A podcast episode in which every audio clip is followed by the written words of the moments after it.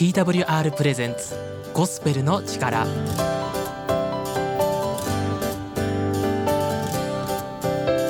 皆さんいかがお過ごしでしょうか？TWR がお送りするゴスペルの力のお時間です。本日は TWR のヨッシーが番組をお送りします。皆様からの一言やお便り募集しています。えー、旧 Twitter 現 X ですね。こちらでハッシュタグゴスペルの力でぜひお送りください。またはメールでお送りいただいても結構です。実はですね先日嬉しいお便りがありました。匿名の方なのでラジオネームはないんですけど番組を聞いてくださった方から新約聖書を買いました、えー、読んでみますというお便りをいただきました。ありがとうございます。本当に嬉しいです。でも新約聖書って結構分厚いじゃないですか。そして一般的な本と違って聖書って最初から順番につながっているわけではないんですよね。なのでどこから聖書って読んだらいいんだろうって思う方多いと思うんですよ。分かりにくいですよね。まあとはいえ最初から順番かなと思って一番初めにあるマタイの福音書から読む方が多いとは思うんですけど実はですねあんまりおすすめできないんですよ。新約聖書の場合、まあ、福音書と呼ばれるものから読むのがおすすめではあるんですけどその福音書はですね4つあるんですよね。そしてその中で一番最初にあるマタイの福音書は当時のねユダヤ人に向けて書かれているのでちょっとね現代の私たちでは分かりにくいものがあるんですよね。そしてしかもですね一番最初にずらーっとイエス・キリストのケースが書かれているんですよ、えー、誰々から誰々が生まれたっていう。でこれはとても大事で意味があるものなんですけどでもねずっと名前を呼んでいくのも、まあ、正直ね最初は辛いじゃないですか。あなのでこれから聖書を読んでみようという方はその次のマルコの福音書から読むことをお勧めします。うん、とはいえ一人で聖書を読んでいると絶対にここはどういう意味だっていう部分が出てくるはずなんです。そういう時はお近くの教会の牧師先生に聞いてみたりちょっとねハードル高くて難しいなと感じる方はこのゴスペルの力に質問を送っていただいてももちろん大丈夫です。お待ちしています。それでは本日最初の曲をお送りします。EYS で誰も見たことのないことが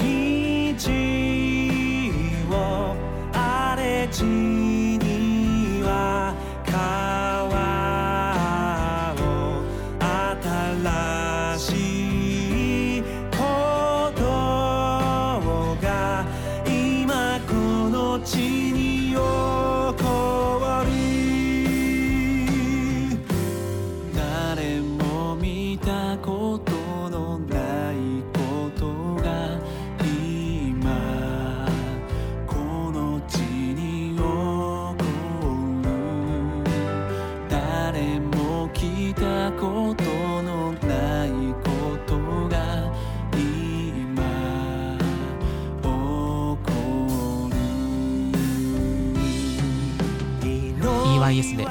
誰も見たことのないことがをお送りしています。曲へのご感想もハッシュタグゴスペルの力でぜひお送りください。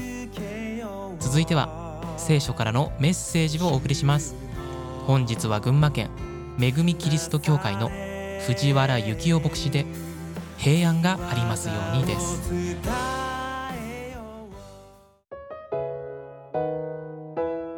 ゴスペルの力を聞いてくださっている皆さん、こんにちは。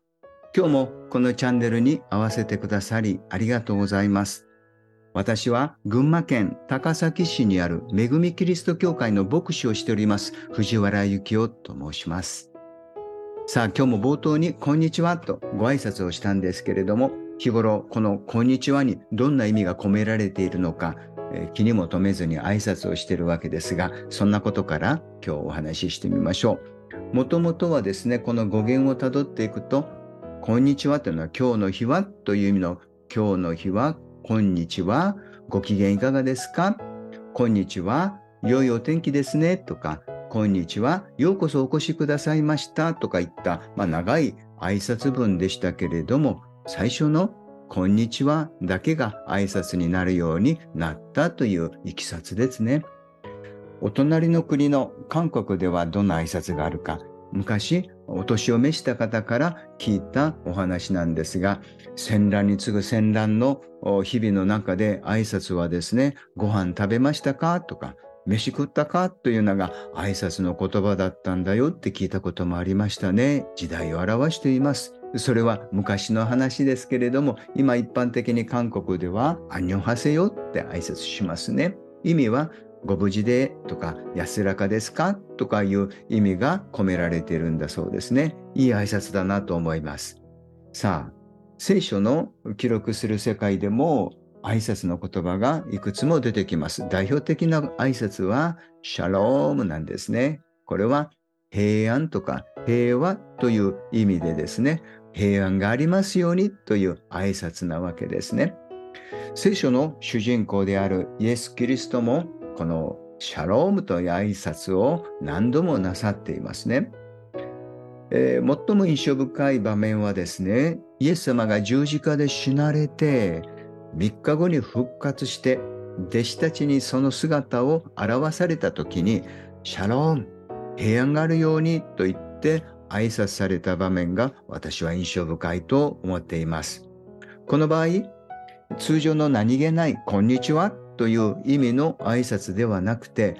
ここは本気で、ガチでと言ったらいいでしょうか。平安あれ、シャローンと心を込めて挨拶なさったんだと思っています。というのもですね、この時の弟子たちの心境たるや平安どころじゃないんですよ。真逆で恐れに満たされていたんですね。だって自分たちが救い主だと仰ぎ従ってきたイエス様が無残にもローマの兵隊の手にかかって十字架刑に処せられたわけですよ。十字架刑というのは国家反逆罪とか重罪人、ね、極悪人でなければこんなむごい刑には処せられなかったんですよ。ということであればですよ、その極悪人の一味老頭を探し出して処罰するだろうということになりますよ。ならば次は弟子である自分たちの番だと思うともう恐ろしくて恐ろしくて、そんな恐れがあったわけです。また、弟子たちの心には敗北感がいっぱいだったと思いますよ。だってイエス様のためならば命を懸けてでも従いますなんて思っていたのにですよ。イエス様をお守りできなくて敵の手に渡してしまった。イエス様を見捨てて方法の手で逃げ去ったわけです。あの一番弟子と辞任していたペテロなんかはですね、周りの人から、あなた、あのイエス様の仲間じゃなかったんですか？問われた時に、いやいや、イエスなんか知らない。私はあの人とは関係ないんだ。と言って逃れてしまった。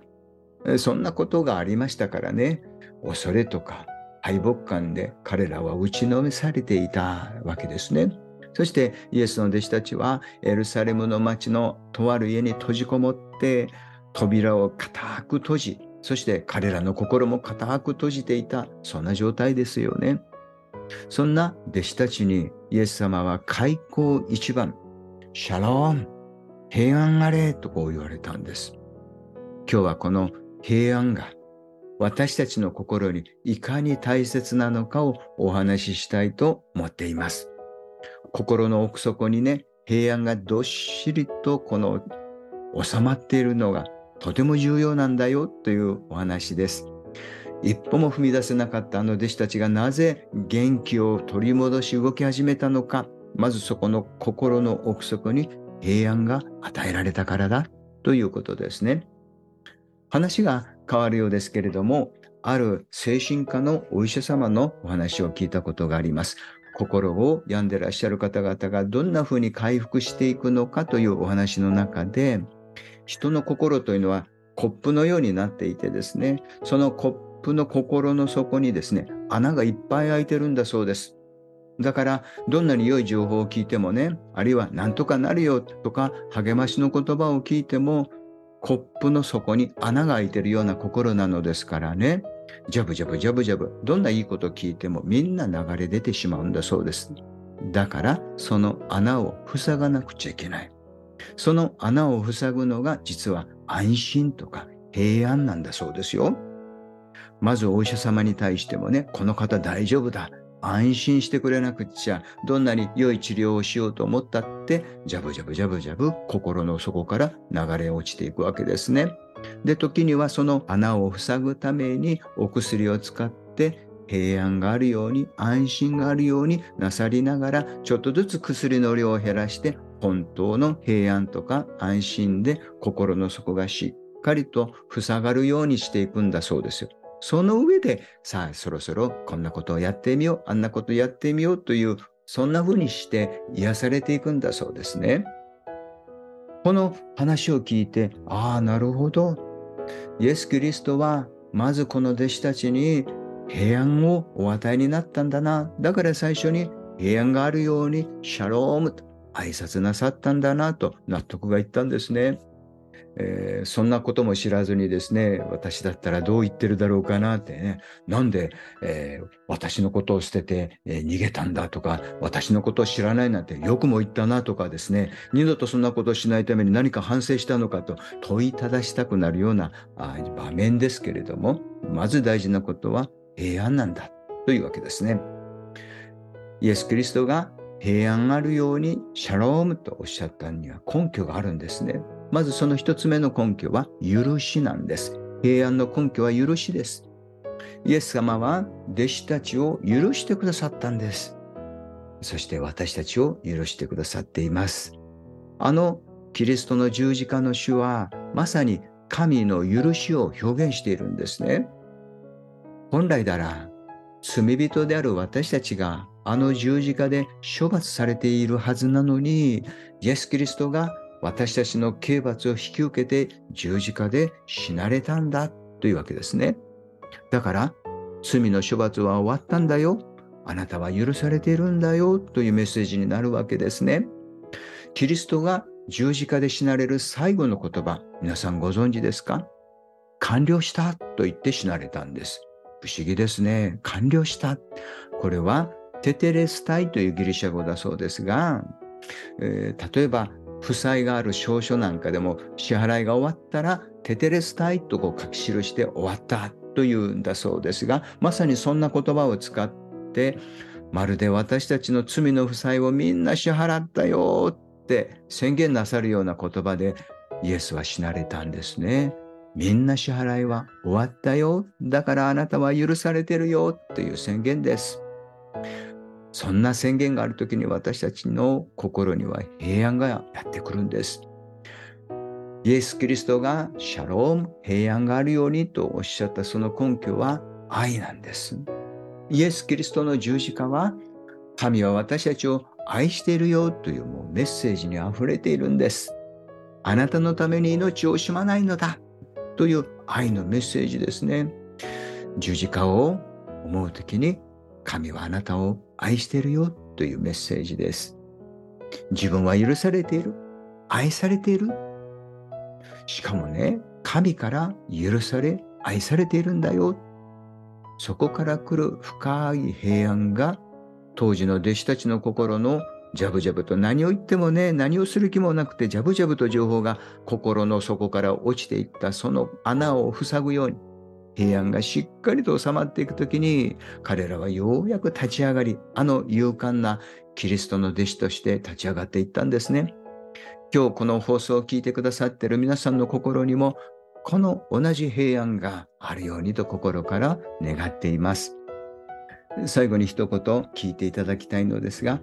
私は里親をしているんですね。親御さんのもとでは育てられなくて、離れてこうして里親さんのもとに来る子どもたちがいるんですけれども彼らの心には平安がないんですね。こうした方がいいよ。こんな風にしたらどう？とかいろんな情報やお話をしてもまるで心の底に穴が開いてるようにですね何をするのも嫌。特に勉強するのも嫌。勉強できなくたっていいじゃない、何が悪いの？みたいな感じでですね、幼い二人の女の子を預かったことがあります。いやー、大変だな、苦労しました。でも、私たち夫婦が心がけてきたのは、まずこの子たちにここにいていいんだよという安心できる場所を提供しようと、そんな思いでした。ここにいていいんだよ。ここは安心できる場所なんだよって言葉にしたり態度にして彼女たちを迎え入れたんですが、最初は本当に難しかったんですけれども、だんだん彼女たちの心の中に、ああ、ここにいていいんだな。いつまでいていいの？って聞かれたから、ずっといていいよ。君たちがいたかったらいていいんだよ。とお父さんを知らない子たちだったので、えー、私がずっとお父ちゃんでいてあげるよとか言いながらですね、安心がこの子たちの心の奥底にしっかりと収まっていったんでしょうね。数年経ってからだんだんいろんなことをやる気が出てきたんです。相変わらず勉強は苦手なんですけど、よし、宿題やろうとかですね。ああ、こんな、えー、趣味をやってみようとか、こんなスポーツチャレンジしてみようとか、安心というこの土台がしっかりしてくるときに、あいろんなことをやってみようということになるんだなって、そんなことを私は本当に実感しています。イエス・キリストの平安があったらね、そこからね、よし、動いてみよう、一歩踏み出してみようという勇気をいただくんだなと思います。今日もこのお話を聞いてくださっている皆さんの心に平安がありますように心からお祈りしたいと思います。天のイエス様、今日この放送を聞いてくださっている皆さんの心に愛と許しの平安があるように、シャローム。平安がありますように、イエス・キリストの名によってお祈りします。今日も最後までお話を聞いてくださってありがとうございます。それではまた次回のゴスペルの力でお会いしましょう。今日はシャロームという言葉で終わりますね。皆さん平安がありますように。シャローム。藤原牧師、メッセージありがとうございました。今日のメッセージへのご感想、藤原牧師への質問は、ハッシュタグゴスペルの力、もしくはメールでお送りください。今日は平安についてのお話でしたね。皆さんは毎日平安に生きておられますか？それとも不安な日々を送っているでしょうか？私たちが誰を頼って何に望みを置いているかで平安なのかそれとも不安なのかが変わってくるんじゃないかなと思います。特に今は忙しい世の中ですよね。将来が不安だという人もたくさんおられると思います。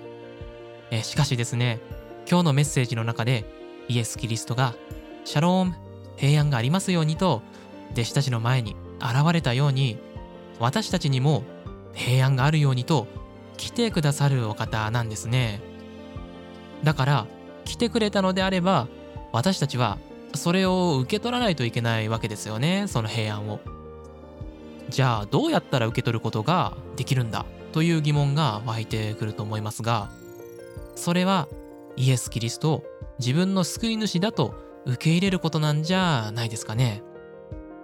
自分を救えるのはお金でもなく美味しい食べ物でもなく最高のエンタメでもなく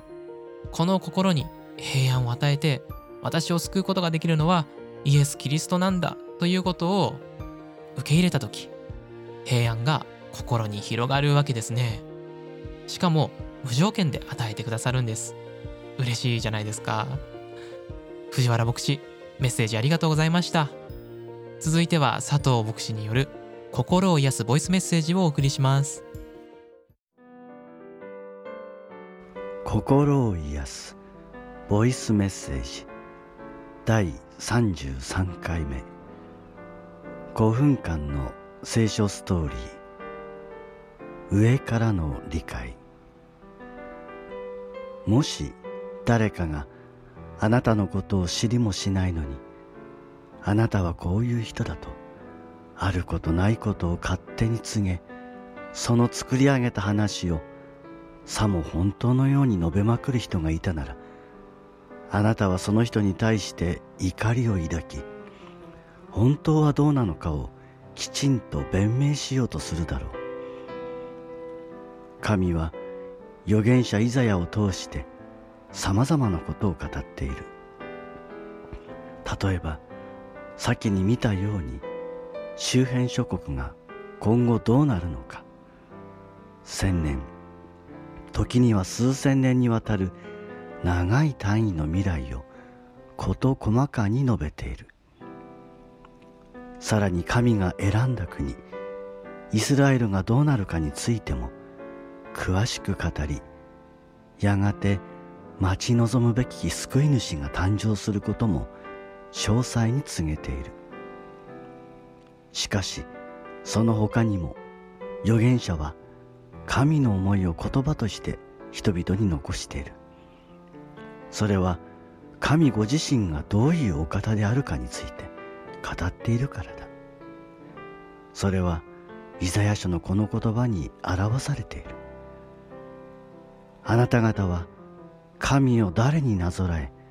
神をどんな似姿に似せようとするのか。イスラエルの民は神を一体誰に例えて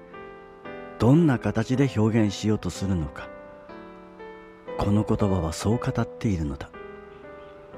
神はこの言葉にどんな思いを託したのだろうか。その時のイスラエルの過ちや間違いを指摘するだけでなく人には十分に理解することのできない神の深い憐れみや慰め助けや命を人にも垣間見せようと招いている。つまり神がどんなお方であるのかその深さを知ってほしいと招いているのだ。そもそも人は神を十分に理解する能力を持ち得ていない。だから人は見える形を作ってそれを拝んだり神はこういうお方だと白か黒で理解したり自分は誰よりも神を知っているかのような傲慢に陥る人がいたりする。それらの原因はすべて人には神を十分に理解する能力を持ち得ていないことにある。だから聖書はあなたは神を知っているのかという怒りをにじませた神の問いかけを人々に投げかけなければならなかった。では人には神を知ることができないのだろうか。人は生まれながらに神を知ることはできない。であれば人は神を理解することは不可能となる。しかしここで神の大きな助けがある。それは神の助けにより頼むことで神を知ることができるのだ。同じイザヤ書はこう語っている。あなたは知らないのか？聞いていないのか？主は永遠の神。地の果てまで創造された方。今私たちが目にするこの世界は神が何もないところから作り出した。同じように神は人の心の中に神がどれほど広く長く高く深いかを知るように信じる心と理解する力を新しく生み出すのだ。神を自分の狭い理解の中に押しとどめてはならない。まして神はこういうお方だと単純に白黒で押し量ってはいけない。神はこの世界を創造されたお方で人には理解の範囲を超えている。しかしそんな限りある人間に神ご自身が理解する信仰を作り出すのだ。それが神のなさる技であることを知る者はなんと幸いであろうか。神の祝福が豊かにあるように。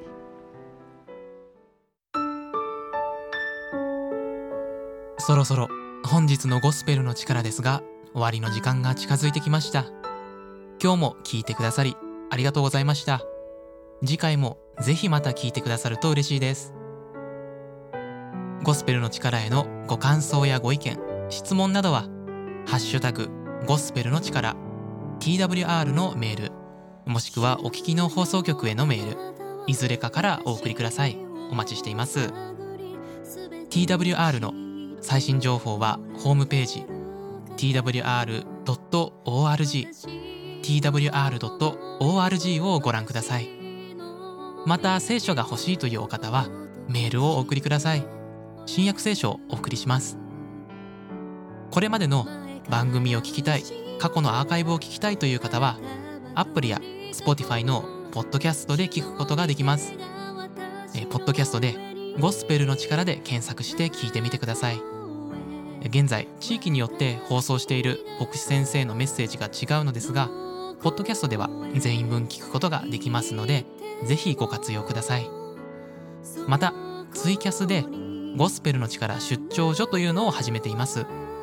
月曜日の21時から1時間程度やっています。生放送なので